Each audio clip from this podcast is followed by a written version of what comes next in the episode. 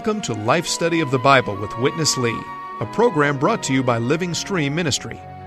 Witness Lee, a servant of the Lord for over seven decades on five continents, culminated his ministry with a 21 year, book by book exposition of the entire Bible, which he called a life study.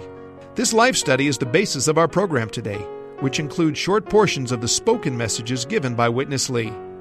Now, let's join today's life study.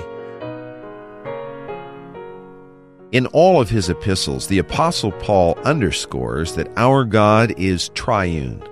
That is, that he is God the Father, God the Son, and God the Spirit.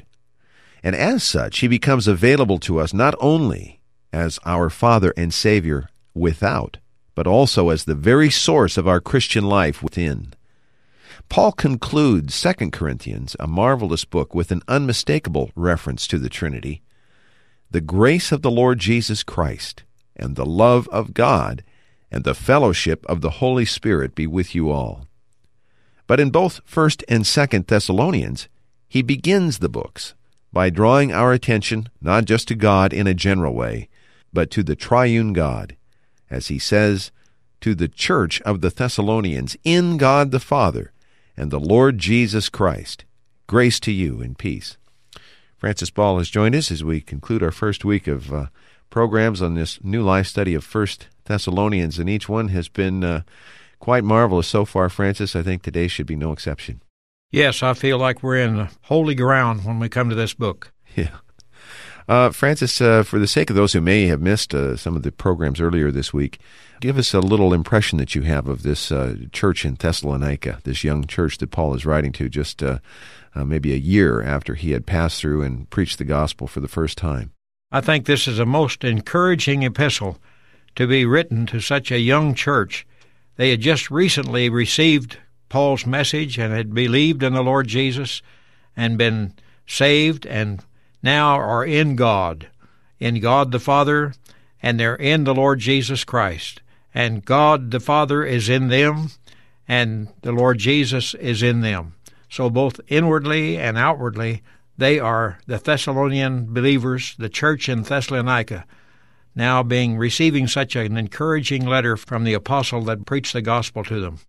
One of the points we've seen a couple of times, and maybe draw a little attention to it as a kind of a backdrop uh, for today's program, uh, this very first verse in First Thessalonians, and it's almost, by the way, a mirror of the first verse uh, in Second Thessalonians, which we'll get to uh, in a couple of weeks. But it's significant in the way that it uses the prepositions and the objects of those prepositions. In different letters, Paul has identified the church as being the church of God in Corinth, for example. Here he says it's the church of the Thessalonians and in God the Father. So the city and the deity are somewhat have exchanged places here, and that's not accidental as we have seen. It's quite significant when he points out that this is the church of the Thessalonians because Thessalonica was a place of well repute, perhaps ill repute would be a better way to yeah, describe it. It was a worldly, uh, sinful city, and so he was drawing particular attention, wasn't he, for the sake of all the uh, readers of this letter uh, that these were ones that God saved out of that kind of situation, which really even enhances uh, the glory that the Father assumes in such a marvelous salvation. Yes, in itself, it would not been much of a compliment to say Thessalonians. Yeah. And to call them by their city name. But because they're in God the Father and in the Lord Jesus Christ, this makes them the church in Thessalonica. Francis, one of the things we'll see today as we uh, get into these uh, early verses once again is that we have a God who is a father. Hmm. And as a father, uh, that's one who desires to have many offspring, many sons. There's several verses we could point to. I just happened to pick one that uh, came to my recollection as I was considering this point.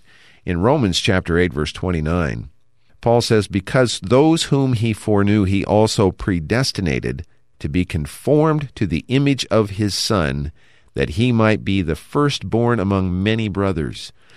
We see right away, don't we, Francis, that God desires to have many sons that would be the many brothers of the firstborn. It really is his desire to have many, many sons, like the firstborn son, the Lord Jesus. All right, let's join Witness Lee with our first uh, segment of fellowship today. The very God in whom the church is today is the processed triune God. Amen. The Father, the Son, and the Spirit.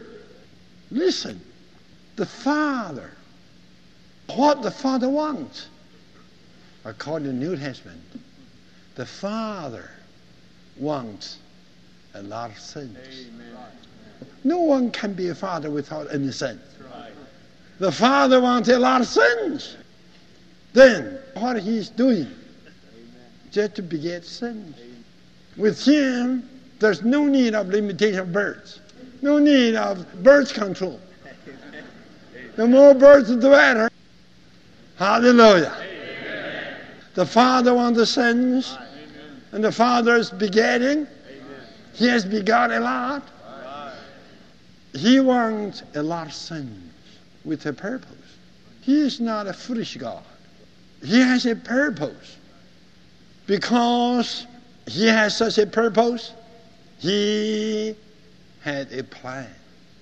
Firstly, according to his purpose, he had a selection. And following his selection, he predestinated. He was the initiator.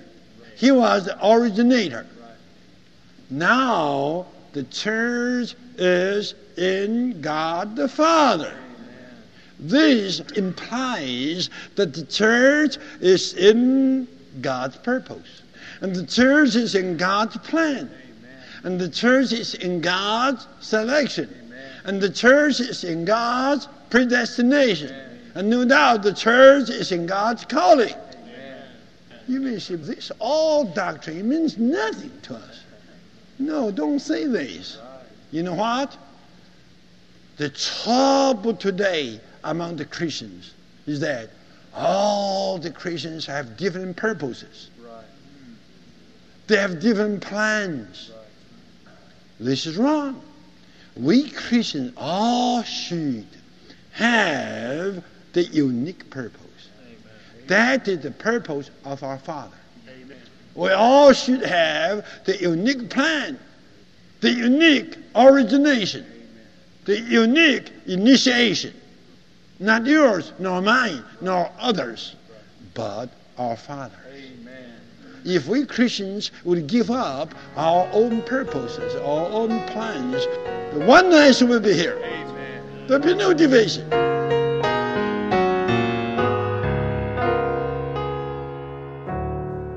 Francis, he brought out these terms predestination, selection, calling, etc. These are all great doctrines of the Christian faith, and as such, we may have uttered, if not uh, out loud, maybe to ourselves, well, what do these really matter in terms of me? But actually, they're all anchored in the fact that God has a plan and a purpose, and that has very much to do with us, doesn't it, in our Christian walk? My, that there's nothing that has more to do with us than God's plan and purpose, and even His predestination. I just marvel at the order in which Brother Lee brought this out. God has a desire. Yeah. He wants to be a father. He wants many sons. And the reason he wants many sons is because he wants to put all that he is into more and more people. So this makes us the sons of God, and it makes us also under the lordship of Jesus Christ. Mm. This is a marvelous portion of this word because we surely have God choosing us because he has a plan and choosing us on purpose because he has a purpose, and then really dealing with us to make us his sons in full grown. So the, the church here is really in God the Father and in the Lord Jesus Christ. As you pointed out earlier, this is in the triune God. So we have uh, entrance into God by a new birth and by the dealing and the working of God Himself into us so that we are considered in Christ Jesus and in God the Father. Isn't that marvelous? It is totally marvelous. I want to go on now in this uh, coming section. I picked another verse from Romans because being in now, not just God the Father, but being in the Lord Jesus Christ has a lot of implication as well. We are not in the Lord in a general way or just in Jesus, but he specifically says here, in the Lord Jesus Christ. Romans chapter 6 verse 3 Paul says, Or are you ignorant that all of us who have been baptized into Christ Jesus have been baptized into his death? This is one of those items that's implied in the church being in the Lord Jesus, isn't it, Francis? Yes, it is. And this is quite marvelous that we are not in ourself, we're not in our nationality, we're not in our old way, we're not in our old life. We now are in the Father and in the Son. We're in God the Father and we're in the Lord Jesus Christ. And it's so precious to indicate here that the fact that we say Lord Jesus, not just Jesus, Jesus, Jesus, but we say Lord, Lord Jesus. Jesus. As our Lord, we are in Him Wow. in so many aspects. I think we'll see. Yeah, we will. This is one that will be enlightening to a number of our listeners. Here's Witness Lee once more.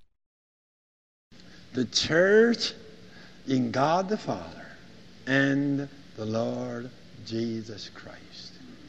Maya, the Lord Jesus Christ. This implies too much. In the Lord Jesus Christ, there is no more sin.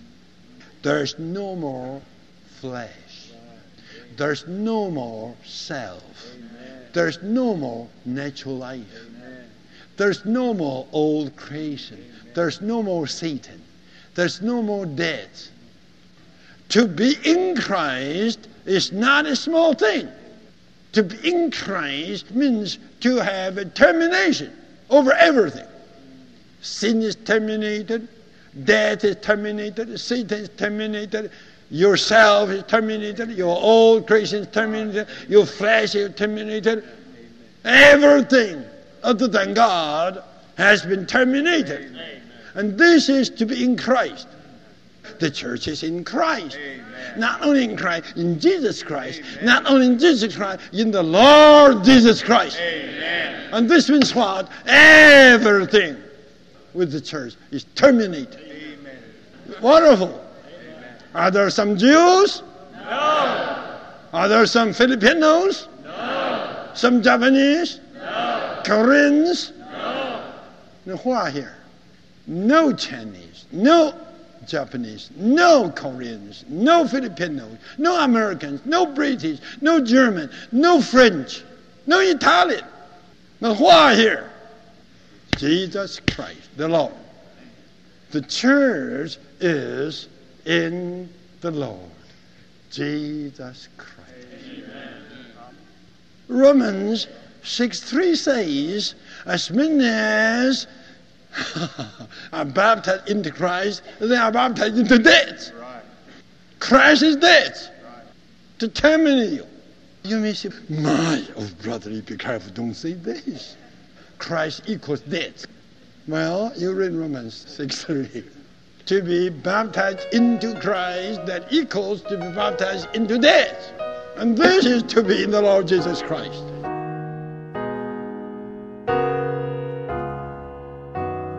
Well, Francis, surely when we receive Christ, life comes into us. Uh, we have a kind of a germination. But when we're baptized into Him, in addition to that germination, there's a very definite termination, isn't there?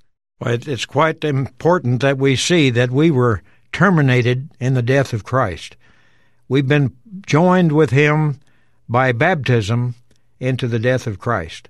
So that terminated our self, our nationality, our old being, all that we are has been terminated in the death of Christ. So now we are in Christ, and not only in Christ, but as he pointed out, in the Lord Jesus Christ. I really appreciate that emphasis. Yeah. If we don't know him as Lord, we don't know him at all. Someone said, if you don't know him as Lord of all, you don't know him at all.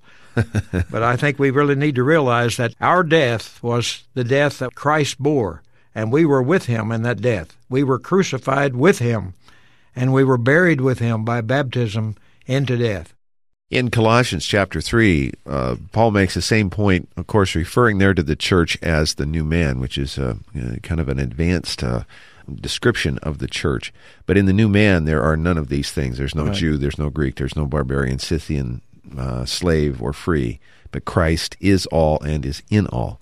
The same point there, isn't it? Yes, it is. That's marvelous. And Paul is so consistent in all the things that he brings out in regard to our link with Christ. Our being one with Christ really takes care of everything. It takes care of all our old way, all of our old person, all of our old sinful life. Everything is dealt with by the crucifixion of Christ.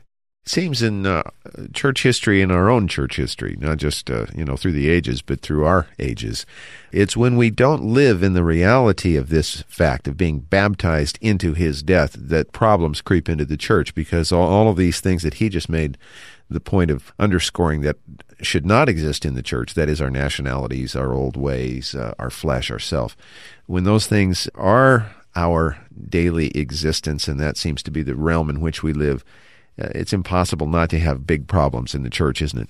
Because the natural life and the natural man are full of problems. So if we haven't had the termination of christ's death then we really don't have a way to experience all the positive things that are in christ we're um, discussing, of course, uh, First Thessalonians primarily, but today we've been able to uh, jump around a little bit to some of Paul's other epistles to see these same points underscored, highlighted. We want to do that again for our third section today, this time from the book of Galatians. Chapter 3, verse 27 and 28 says, For as many as were baptized into Christ have put on Christ.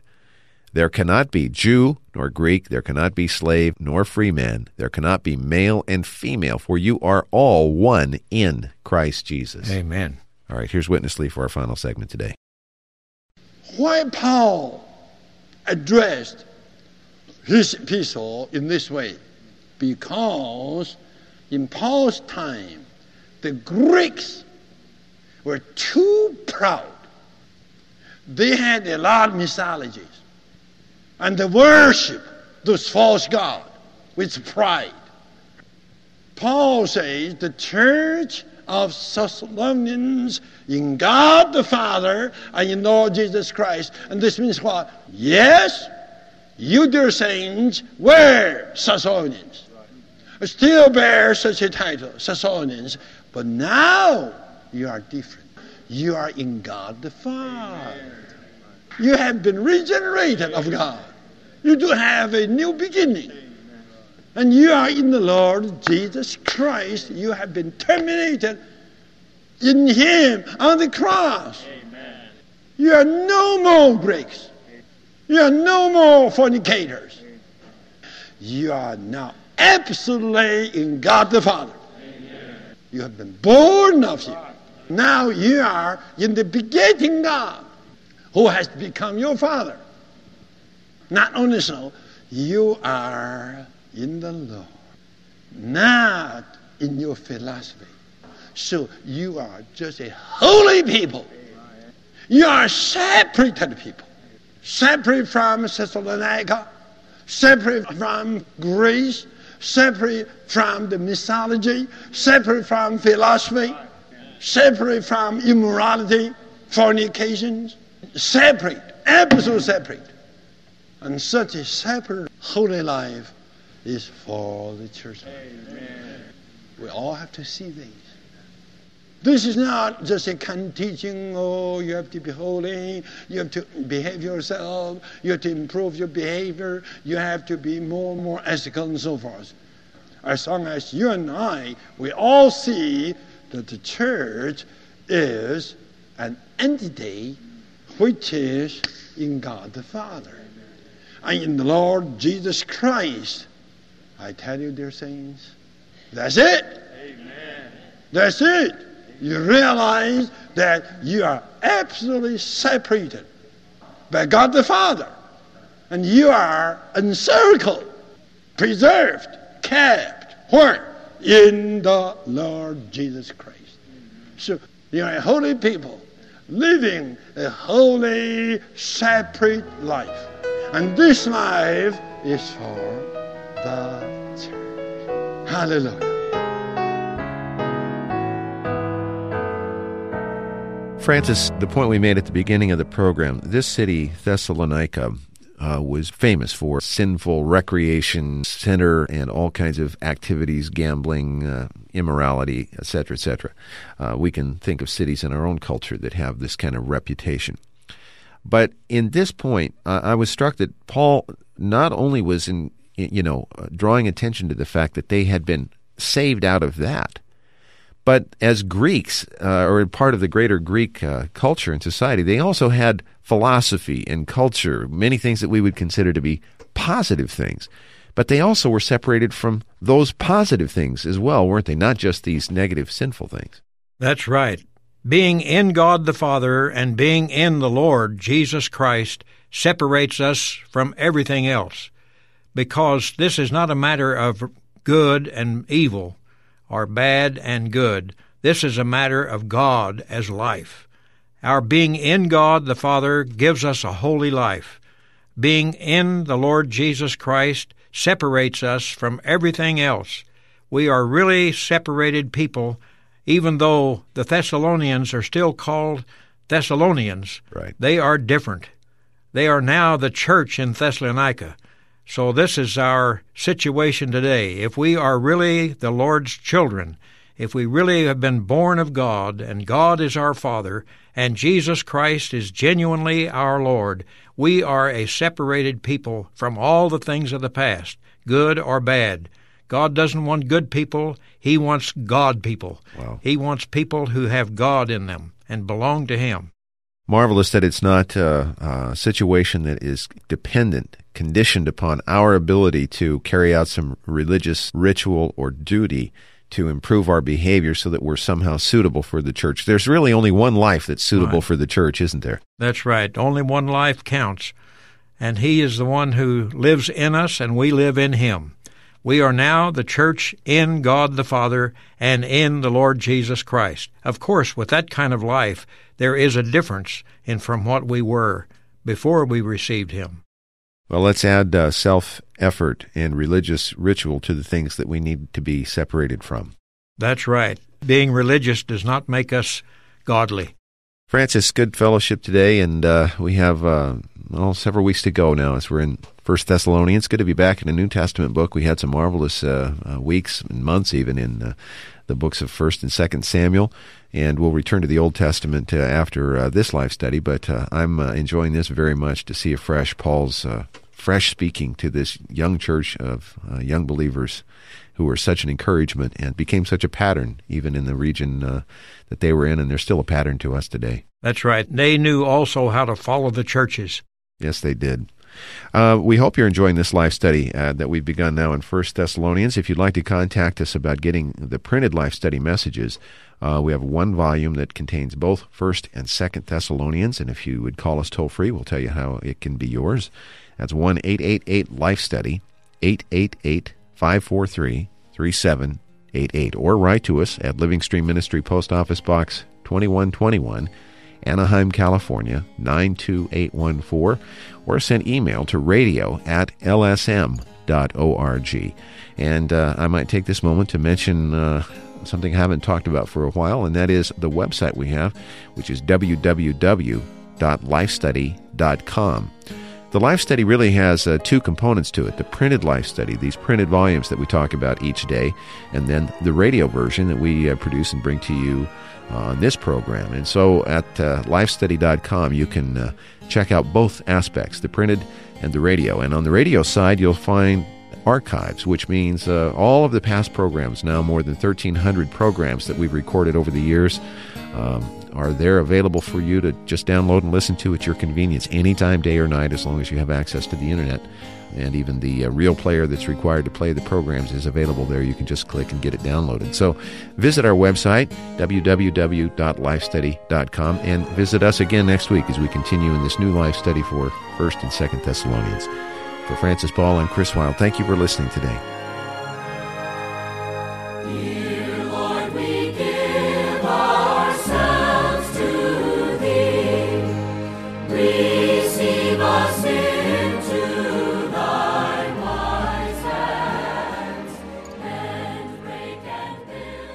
Even though Christ is immeasurably great, he is available for us to experience. In order to fully enjoy and appreciate Christ, we need a revelation of his person and work, and especially of our union with him in our regenerated human spirit. As believers, we can abide in Christ and live him out in our daily experience by receiving the bountiful supply of the Spirit of Jesus Christ. In the book, The Secret of Experiencing Christ, Witness Lee unveils practical points to enter into a genuine experience of Christ according to the divine revelation contained in Galatians, Ephesians, Philippians, and Colossians. The Secret of Experiencing Christ is available at Christian bookstores everywhere, or you can order a copy from Living Stream Ministry by calling 1 888 543 3788.